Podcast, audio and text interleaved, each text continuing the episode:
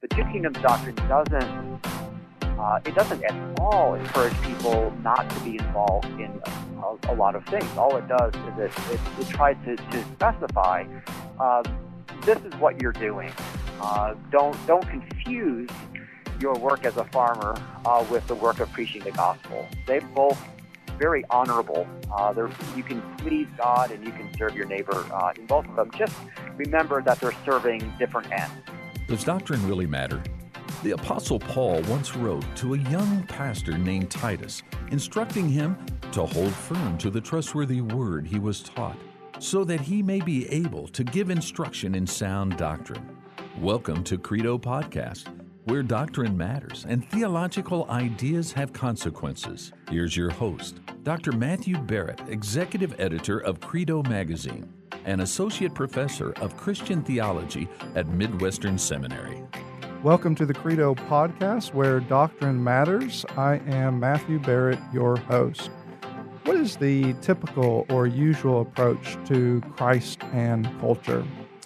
In my experience, at least, I think a lot of pastors and churchgoers, sometimes even a lot of scholars, have a default position. And it goes something like this uh, As a Christian, as a church, even, our responsibility is to transform even redeem the culture around us. We are to make or, or turn all uh, cultural activities into some type of Christian enterprise or with some type of Christian goal in mind.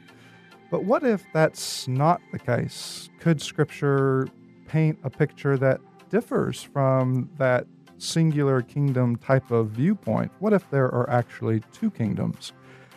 Uh, in which there's a common or natural kingdom, a, a, type of Babylon in which we are exiles and sojourners. And on the other hand, there's also a redemptive kingdom, uh, one that, uh, of course, would relate to the gospel of Jesus Christ and the church. And if there are two kingdoms, how do we make sense of both of these? Is there, as, as so many Christians assume, is there a Christian way to go about commerce or music or even sports? Or do we actually look at those cultural activities in terms of the common, the natural kingdom of God and have and, and at the same time realize there is some contrast but overlap with God's redemptive kingdom? Well, these are difficult questions to answer and certainly controversial ones that Christians have debated, not only in our own century, but in previous centuries, which is why I have asked uh, a friend and an excellent scholar, David Van Drunen, to join me on the Credo podcast. Uh, David is the Robert Strimple Professor of Systematic Theology and Christian Ethics at Westminster Seminary, California. He has served there since 2001. He's also a minister in the Orthodox Presbyterian Church He's authored many, many books, um, and, and perhaps our listeners are familiar with some of these. Living in God's Two Kingdoms, a biblical vision for Christianity and culture. Uh, he's also written a book called Natural Law and the Two Kingdoms, a study in the development of reform social thought. Two other books I'll mention uh, Divine Covenants and Moral Order, a biblical theology of natural law. And the last one, which I was uh, honored to have a hand in, God, uh, God's Glory Alone, the majestic heart of Christian Faith and Life, which is in the Five Sola series with Zondervan Publishing. David, it really is a joy and a pleasure to have you on the Credo podcast. Well, it's an honor for me to be here. Thanks for the invitation. Now, I think the when we're discussing such a controversial issue like this, I always like to begin with definition. Sometimes that helps us, excuse me, sometimes that helps us uh, just add clarity, maybe clear away some of the brush. Uh, I believe it's accurate to say, as, as I just mentioned a minute ago, that maybe the default approach of pastors, churchgoers to Christ and culture is a, a type of transformationalism, uh, one in which uh, you you've probably heard the argument in, in a variety of ways. Uh, you know, since Christ has redeemed me, well then it's just assumed it, it must be my responsibility and, and maybe at large the responsibility of the church to then redeem all realms of society for Christ and his kingdom. But you have argued that this type of approach, and I'm painting with broad strokes, of course, but this type of approach conflates uh, God's two kingdoms, even misunderstands what the individual's role and the, and the church's role is in relationship to society.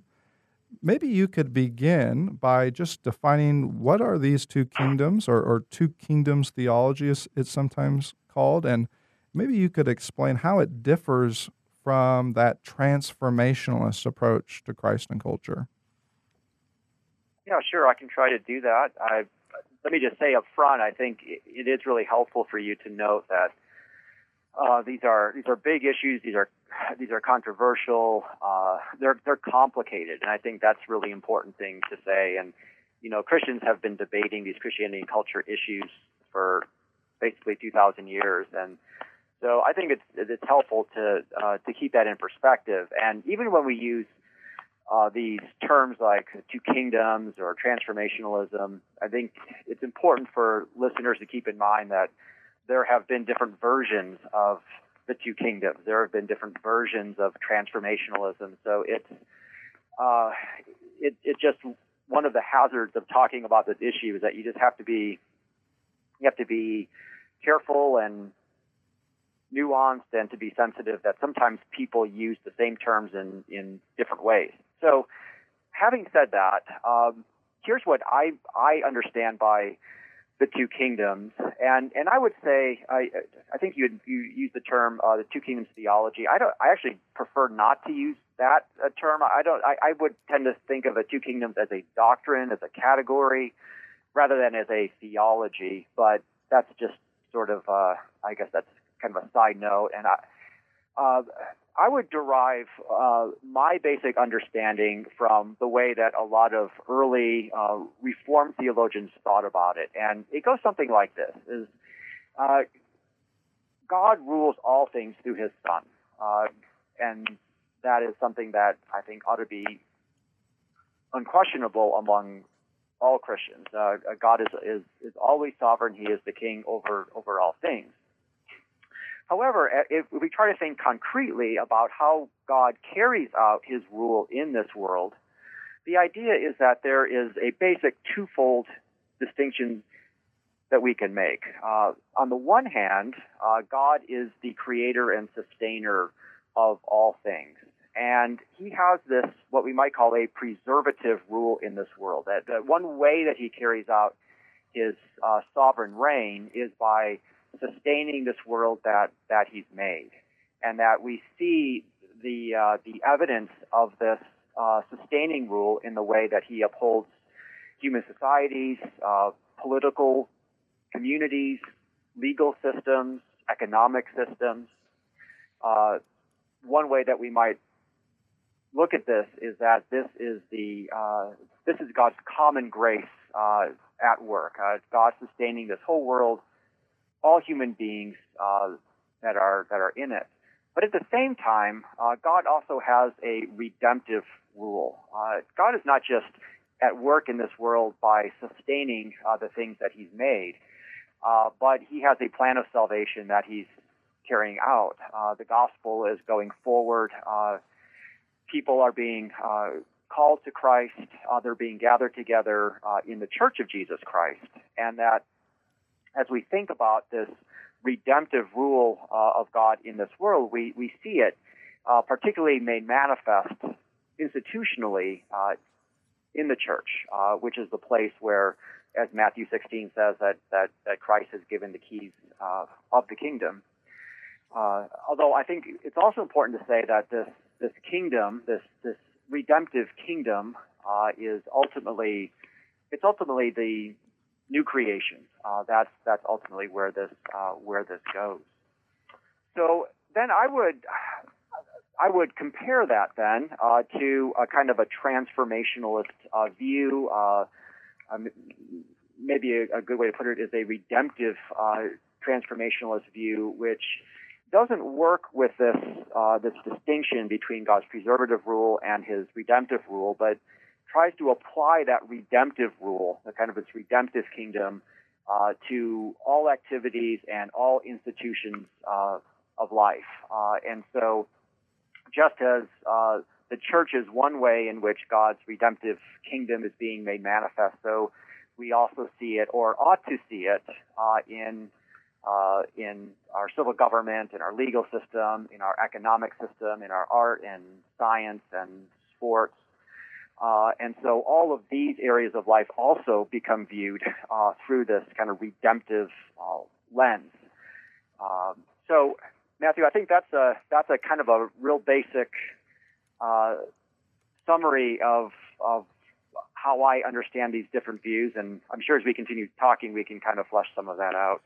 Yes, absolutely. Uh, maybe before we we flesh it out, uh, maybe some of the specifics that we're going to get to in a minute. Let me just. This is a paragraph that uh, I, I, circled and highlighted from your book, "Living in God's Two Kingdoms," and I just I found it clear and, and straightforward, and, and, just summarizing so much of what you argue. Uh, you say here, though the church benefits in many ways when such institutions function well, contributions to these institutions, even when performed by Christians, do not build the redemptive kingdom as such. The redemptive kingdom is built through the church's ministry of the word, the sacraments, prayer, and discipline. I like that that paragraph there because you get to the very heart of what the redemptive kingdom is about. You use you know words like the church's ministry or um, the, the means of grace, uh, the gospel being preached uh, through the word, the, the sacraments, prayer, discipline, and you you you set that next to and, and compare that to in, in so many ways um, just the what you've described as the the common or the natural uh, kingdom in which uh, there's all kinds of activities, but uh, God's rule and reign are over both. But but our responsibility to both maybe looks a little bit different. Maybe we could maybe maybe the the best way to move forward here is to talk about mission uh, because maybe that's where things get a little bit uh, muddied or confused or conflated. Uh, you know, some will argue, well, the mission of the Christ is identical to the mission of the church, and, and they'll argue that Christ's mission includes the redemption of creation and the reversal of the curse. This brought poverty, disease, social injustices into the world. And let's say as a result, the church then should be outspoken, involved in cre- creation care, should, should work to rid society of poverty, disease, social injustices, and so on. Now, if, if we define and equate m- mission in this sense, the missions of Christ, mission of the church, does that in any way weaken the uniqueness of Christ's person work? And, and how might, based on everything you just said, how does this two kingdom doctrine, um, to, to you know pay attention to your qualification a minute ago, doctrine differentiate, say, between the mission of Christ, mission of the church? Yeah, yeah. Thanks for that. I think the uh, this, this this whole question about you know what what is the church supposed to be doing? What is the church's mission? Uh, alongside the, the, the question about how are we as as Christians, as individuals or groups of, of Christians to, to live in this world. I think that's an important um, implication or uh, uh, issue that goes along uh, with uh, the two kingdoms doctrine. So it seems to me that in, in the um, if we're going to think about the mission of, of Christ more more broadly, uh, we recognize that uh, that the ultimate result of Christ's redemptive work is to bring a new creation. Uh, that that's what our our hope is. There's a new heavens and a new earth, and in this new creation, there uh, we're going to have resurrected bodies. There's going to be no more sin. There's no more illness, no more death, no more injustice. Uh, it will be a perfectly righteous society in every sense. Uh, now, I think as we as we think about that, we do have to recognize uh, that the promise of the realization of those things uh, is at Christ's return. Uh, that we are not, this is that the promise of uh, that sort of a perfect society is not something that we, uh, by our own efforts as believers, can kind of bring about, or we can, you know, sort of get a third of the way there or a halfway there, and Jesus kind of uh, kind of cleans up uh, the rest uh, at his return. Um, so we, we, I think we have to recognize that uh, Christ is going to bring about this perfect, uh, this righteous new creation, and He's going to do it by His own sovereign power uh, on uh, at His return. Now, then we also have the question: then, what is the church supposed to be doing in the meantime? What role does the church have in advancing that mission of Christ? And here, I would argue very strongly that uh, the church's mission is what Jesus says it is. And the only way we know what the church's, or the only way we know what Jesus says uh, that the church's mission is, is what we find in the scriptures. And um, those things that you read in that paragraph uh, from my book, I would say those are the things that we know that the church is supposed to do. It is supposed to, uh, it's supposed to go out into all the world and uh, to preach the gospel, um, to make disciples, uh, to be baptizing, to be teaching uh, all the things that uh, that Jesus taught. And it seems to me that that means that the church. There are a lot of things that the church uh, is not called to do.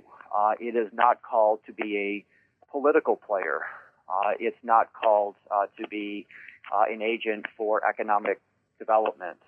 it's not called to be um, person who, uh, or the uh, the party that brings uh, wonderful health care uh, to the world. Um, that's not what the church uh, has been called to do. It's been called to preach the gospel, uh, baptize, pastorally build up of the church, um, and those sorts of things. And now, here again, and this is this is maybe another question that you want to get to. Um, but that doesn't mean that Christians are not involved in trying to make the, their their societies better places. Um, but I think the big question is, um, uh, what what does the New Testament say that the church's work is supposed to be? What what is the church's role in uh, advancing Christ's redemptive work? And uh, I think it's very important that we um, that we adhere to that rather than try to make the church into an all-purpose kind of organization that might um, that might seem good in our own eyes, but isn't really the New Testament vision. So, David, it sounds like, if I'm hearing you right, that there is a distinction. I think uh, you would argue there's a biblical distinction even between, say, the individual the individual's role or you know someone who's a christian their role in society and say the, the church's role in society. That that distinction would you agree that distinction must be there? And it, it would look different yeah yeah i think that's very important uh, so uh, you know as we are uh, as as we as individuals uh, are in this world uh, we have a multitude of responsibilities. We don't all have exactly the same responsibilities since we, we find ourselves in different places with different opportunities, with different talents. Um, but uh, we as Christians are called to be living in this world, to be working within it, and to pre- be promoting uh, good uh, wherever we are. Um, and so that means that Christians are called to do a, a number of things that the church itself, the church as an institution, uh, is not uh, is not called by Christ in the scriptures uh, to do. And so, I mean, I, you know, I, we see out in this world that there is uh, illness. Uh, it's certainly good for us as Christians as we seek to love our neighbors. Uh, it's good for some Christians to become doctors and nurses. It's good for many other Christians to support um, initiatives that can uh, bring better health care to people. Uh, and so it's, it's a wonderful thing for us to do that, but that doesn't mean that the church itself is called to be a purveyor of health care. Um, and I think part of this, uh, then to, to, kind of swing this back to the two kingdoms uh, uh, uh, idea, I think we as Christians, as we're involved in things like healthcare in this world, that we can recognize that this is not something that is uh, uniquely given to Christians. Uh, God has given medical skills to many non Christians, and um, non non Christian doctors and nurses and medical researchers uh, uh, can and actually do uh, do many things that uh, can actually promote what is good uh, for the health of our societies. And uh, as we, under God's common rule, we Christians can collaborate with non-Christians who are involved in these other things. We don't need to see this as some sort of a uniquely Christian calling that we have. the the Christian who's a doctor or a nurse or a medical researcher um, is certainly serving Christ uh, in doing that work. Uh, but it's the sort of thing that uh, that Christian can uh, do alongside uh, the non-Christian, uh, and I think that that is uh, that that's an area of life where I think we see some payoff uh, with this two kingdoms distinction. We've been talking to David Van Drunen about two kingdoms. Let's take a break though and hear from one of our sponsors. Midwestern Seminary's Doctor of Ministry degree program is your next step in training for local ministry. The Doctor of Ministry program at Midwestern Seminary is designed to equip and train leaders with a commitment to the local church. With multiple emphases available, including counseling, church revitalization, expository preaching, leadership, and missions, among others, your program provides the equipping you need in practical theology for direct church work and ministry leadership. And because all of our doctoral programs are modular, you don't have to leave your current ministry to pursue your degree. For more information, visit mbts.edu today. That's mbts.edu. We're back from our break and ready to talk to David Van Drunen again about what these two kingdoms consist of. You know, I don't know about you. Maybe you've had this experience, but in my experience, you know, if we if we think about what you just said, it can be a huge uh, relief, uh, just a, a, huge relief. Yeah. It, it I, have oftentimes seen Christians with great intentions, but but uh, godly Christians who are in, say, a secular workplace, and they're just so frustrated because they're year after year they're they're determined, desperately trying to um, transform whatever vocation they have into something Christian. And and there's all kinds of ways this comes out. You know, they might they might say something like maybe they have a business or you know something in commerce or maybe like you, you were just saying maybe it's something in medicine or science or education. It could be music, sports. It could be a whole variety of things.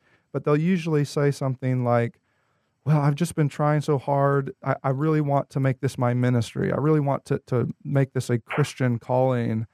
Uh, and that's a real frustration for them and a real burden in so many ways. I mean, would you say, have you had this experience as well? It, in what way is it a relief to Christians that it, it's almost liberating?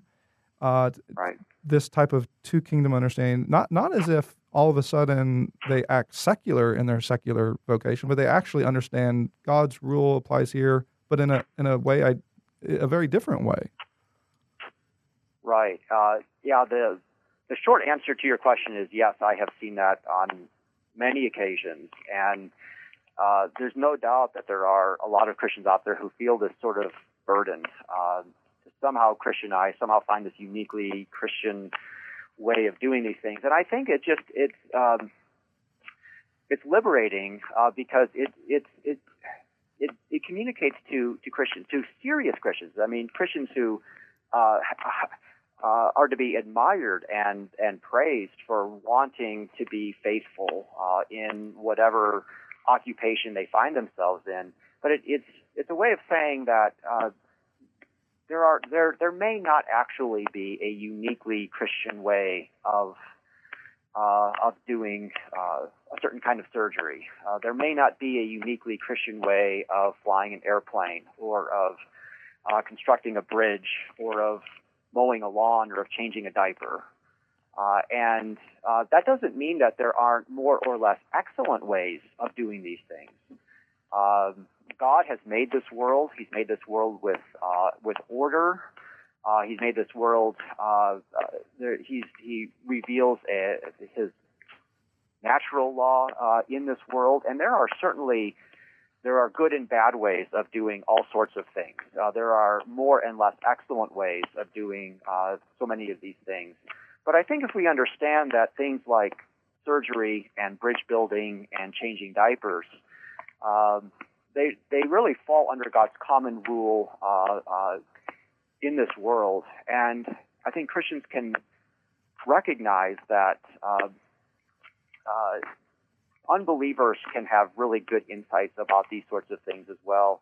You can learn things from uh, unbelievers, and if you do this work well uh, as a Christian, your work might look a lot. It, it might look very similar to that of an of an unbeliever. And I I, I, I guess my encouragement to, to Christians would be uh, to say, uh, you know, maybe God uh, isn't uh, looking for you to try to create some uniquely Christian space uh, for this. What what God calls you to do uh, is to pursue excellence in this, but it's an excellence that you can try to pursue alongside the unbeliever, and hopefully uh, one in which you'll be able to collaborate with unbelievers to one degree or um, another.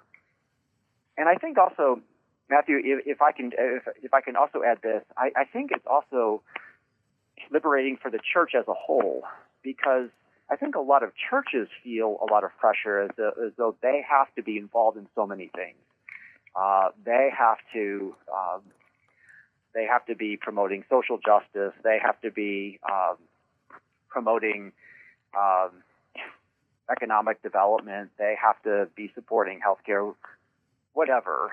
Uh, and, you know, it's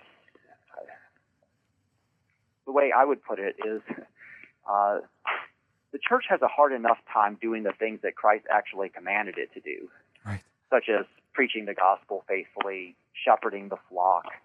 Um, and so uh, we can't really expect uh, the church to thrive at the things that uh, Christ has commanded it to be doing if the church gets scattered in so many different directions and is trying to do a hundred different things uh, rather than focus on re- on really doing well and faithfully uh, the things that Christ has commanded.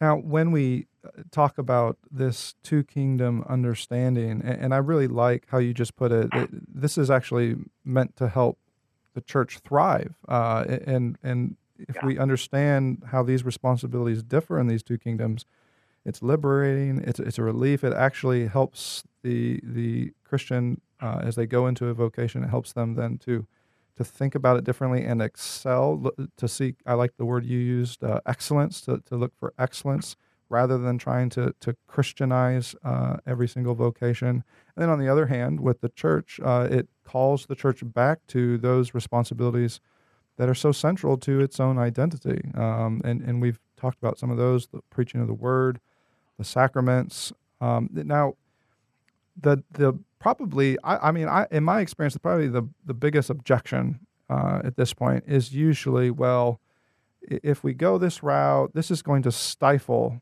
the church's social witness. Uh, it's going it's going to lead individual Christians to just ignore society or or maybe the the pressing needs of society and and you know let's be honest there there are many there and some of them are are serious. Um, that in light of that type of obje- objection, how how does a, a two kingdoms viewpoint how does it actually protect? You know, we've talked about how it protects the unique witness of the church.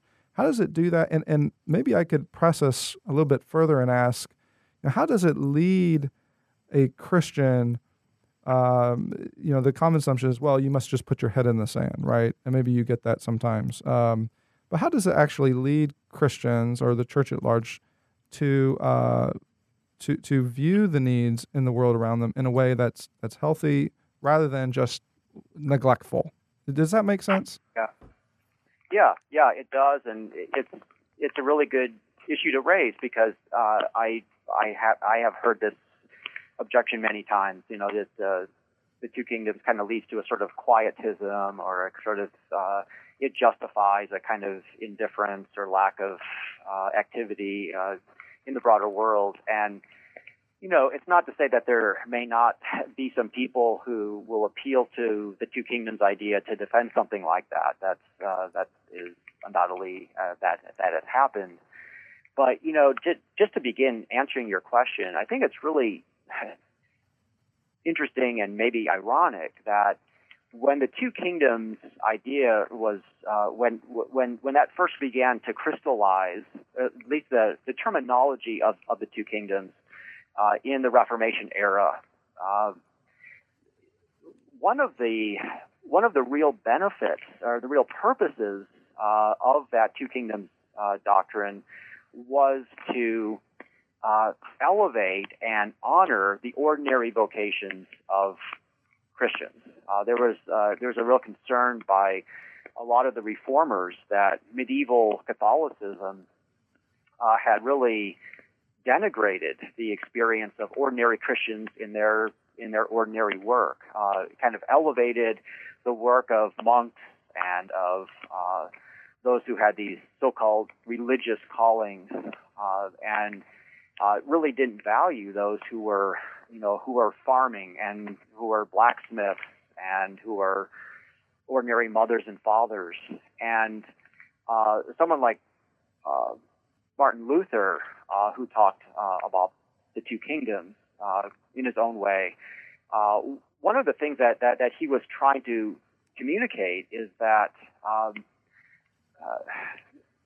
God is the one who is, he's Lord of all of life. it's not just sort of these a small number of holy callings that, that are really honorable, but that the ordinary work of the farmer, of the mother, the father, of the blacksmith, of the doctor, uh, whoever, uh, that these are actually honorable callings uh, in which you can uh, you serve God, you can love your neighbor, even though we can make a distinction between this kind of work and the work of preaching the gospel.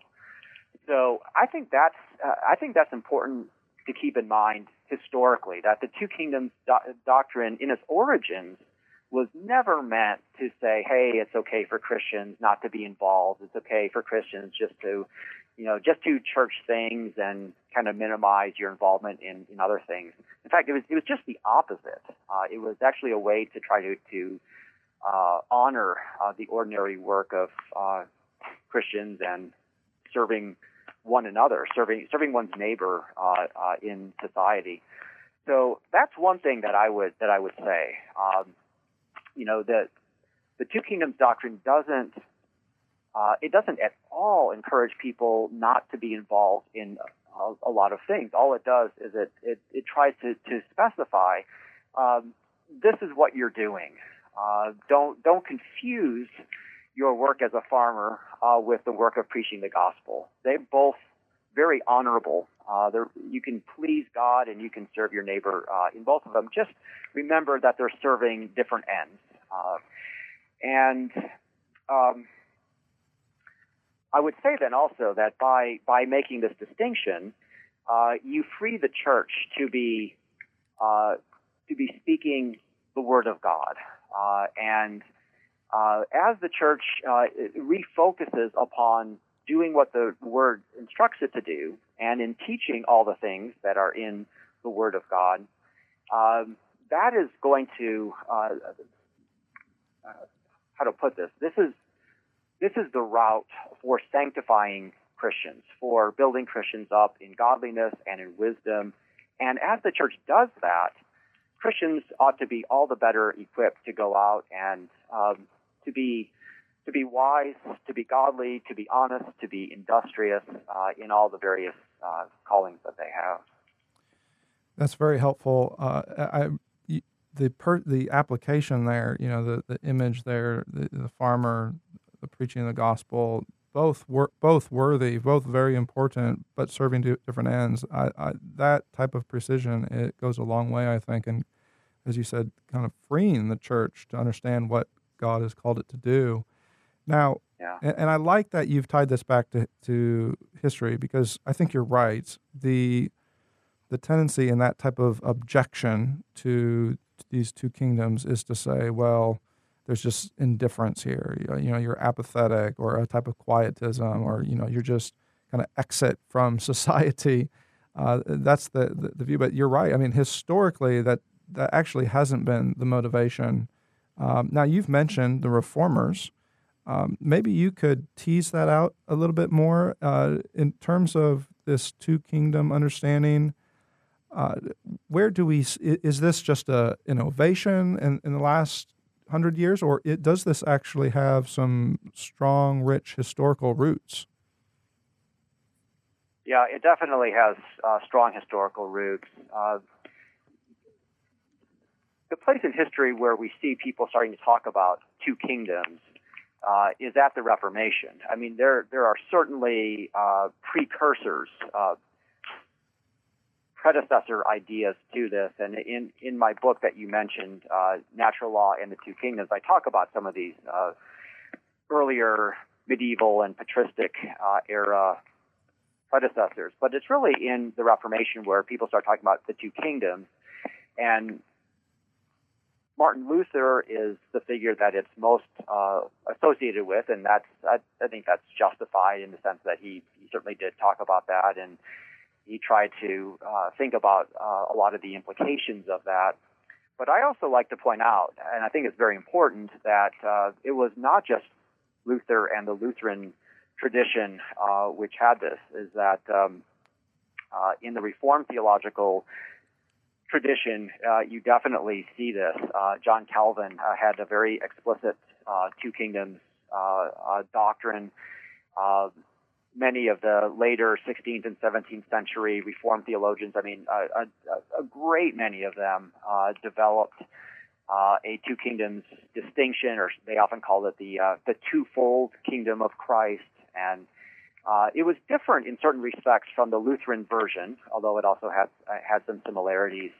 And there were uh, there were uh, Baptist uh, theologians uh, who, who who picked this up as well. So I mean, it's it definitely has a long history. But I think part of you know part of the problem in recent years is that is that a lot of people have assumed that this is only a Lutheran uh, idea, and that's and that's just historically not true. And I think I think also part of the problem uh, is that um, people people will look, say, at uh, Germany uh, with with with all its rich uh, Lutheran history, and they look at how the the church in the early to mid 20th century kind of capitulated to Adolf Hitler, and they'll say, well, this is a result of the two kingdoms idea. And, you know, without getting into too many details, I would say that that is, that, that's, that just has really nothing to do with the historic two kingdoms uh, idea. So I, you know, part of my own work is trying to rehabilitate this, this doctrine, this category, and to point out uh, what what it has meant historically, and um, to try to clear away some myths, and to see if we can kind of uh, refurbish the idea and to give it a, a, a stronger biblical uh, basis now. Now, David, maybe we can conclude here by uh, talking about America and and maybe answer answering a couple of questions as to some of the dangers you see in America in our own day dangers, say, go in the, the direction of just rejecting any any type of two kingdom understanding. Maybe you could even address for a minute American evangelicals. Um, how, how, do you think, for example, American evangelicals have, have they suffered? Are they suffering in certain ways from ignoring this two kingdom understanding? Yeah, that's a good question. It's it's it's a really big question. I'm not. Uh, I don't consider myself you know, sort of an expert on American evangelicalism, but you know, as I as I hear you ask that question, one thing that comes to mind is is just to think about how how the pendulum tends to swing, or how, it how, how it has swung. You know, I think that there have been uh, big pockets of American evangelicalism uh, that have actually had a kind of a quietistic uh, mentality uh, that had kind of a negative view uh, of ordinary occupations, or just you know you you maybe did ordinary uh, occupations so that you could feed your family and support your church, but you know the uh, the only real action uh, is in the church and its missionary work. Uh, but I think what you've seen, uh, what what what we have seen uh, in recent decades, is you have a kind of a pendulum swing in the other direction. I think a, a lot of evangelicals have have recognized that that's that's not really that's not really a very good mindset to have. That's not doesn't really reflect uh, a biblical uh, view of our of our place in this world. And so the pendulum has kind of swung in the in, in the opposite direction, and you have so many evangelicals that have embraced a kind of a transformationism, uh, where uh, now it, it instead of kind of downplaying or uh, being kind of indifferent about a lot of social, political, um, uh, broader cultural things. Now, these things become uh, like the all-consumingly important thing. You know, to dive fully into the culture wars, um, to get very involved in uh, political movements, even letting the church sort of get swept up and being kind of used as a player or as a pawn in other people's political wars. And I guess to to kind of put this briefly now, I, I, it seems to me that that part of the reason that you see this kind of swing of the pendulum is that there isn't. I, I just don't see a really good uh, theology of Christianity and culture that has uh, been able to uh, give evangelicalism some sort of stability. Uh, and it seems to me that uh, a good conception of the two kingdoms could provide a lot of what American evangelicalism needs in, in, in this regard. Uh, that the choices are not simply are we going to be quietistic or are we going to be transformationalist?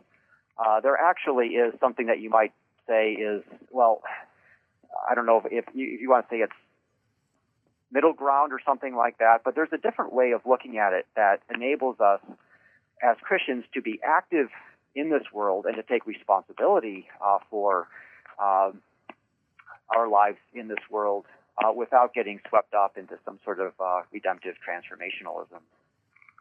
We've been talking to David Van Drunen, who is a professor of systematic theology and also Christian ethics at Westminster Seminary, California. I would encourage our listeners, if you haven't read any of David's books, uh, please do. These are uh, some of the books he, he's written, and we've been talking about uh, sometimes some uh, abstract or heady matters, but many of these books then get into some of the practical consequences of of uh, this two kingdom understanding. Uh, David's mentioned some of those, whether it's you know you're you're in medicine uh, or or surgery, uh, or perhaps you're in commerce or or some type of scientific field or education, whatever it is. Uh, some of the practical applica- uh, applications of this two kingdom view come out uh, in many of David's writings. Uh, I would encourage our listeners to, to look at Living in God's Two Kingdoms with Crossway. You may also want to look at God's Glory Alone, especially the towards the end of it, where David gets into some of these issues to a degree. If you are feeling like, okay, I've got a grasp of this and you want to dive into the deep end, uh, jump into his book either his book uh, Natural Law and and the Two Kingdoms, or his other book Divine Covenants and Moral Order that will take you a little bit deeper into some of these discussions, both theological and historical. Uh, one of the things I love about his book, uh, Natural Law and the Two Kingdoms, is that he gets into the Reformed tradition and clears away so many misconceptions, stereotypes, caricatures about two kingdoms and transformationalism, and more or less sets the record straight, I think, and uh, gives a, a nuanced but very well researched historical understanding uh, pick up one of those books. I think it'll you'll find it uh, very helpful and. Uh, and these are issues that, uh, again, uh, as David mentioned at the beginning, they're, they're not easy to work through. Sometimes it's very complex, but uh, we do have a responsibility to do so as we think through well, what is our responsibility as a church? What is our responsibility as an individual in this world? David, thank you so much for coming on the Credo podcast my pleasure. Thank you. Now you can fill up on theology each day by visiting credomag.com. There you will find the latest issues of Credo Magazine, with articles on key doctrines of the faith, and regular video interviews with Dr. Matthew Barrett, where he answers some of the toughest theological questions of our day. Be sure to subscribe to Credo Podcasts to join the conversation, a conversation where doctrine matters.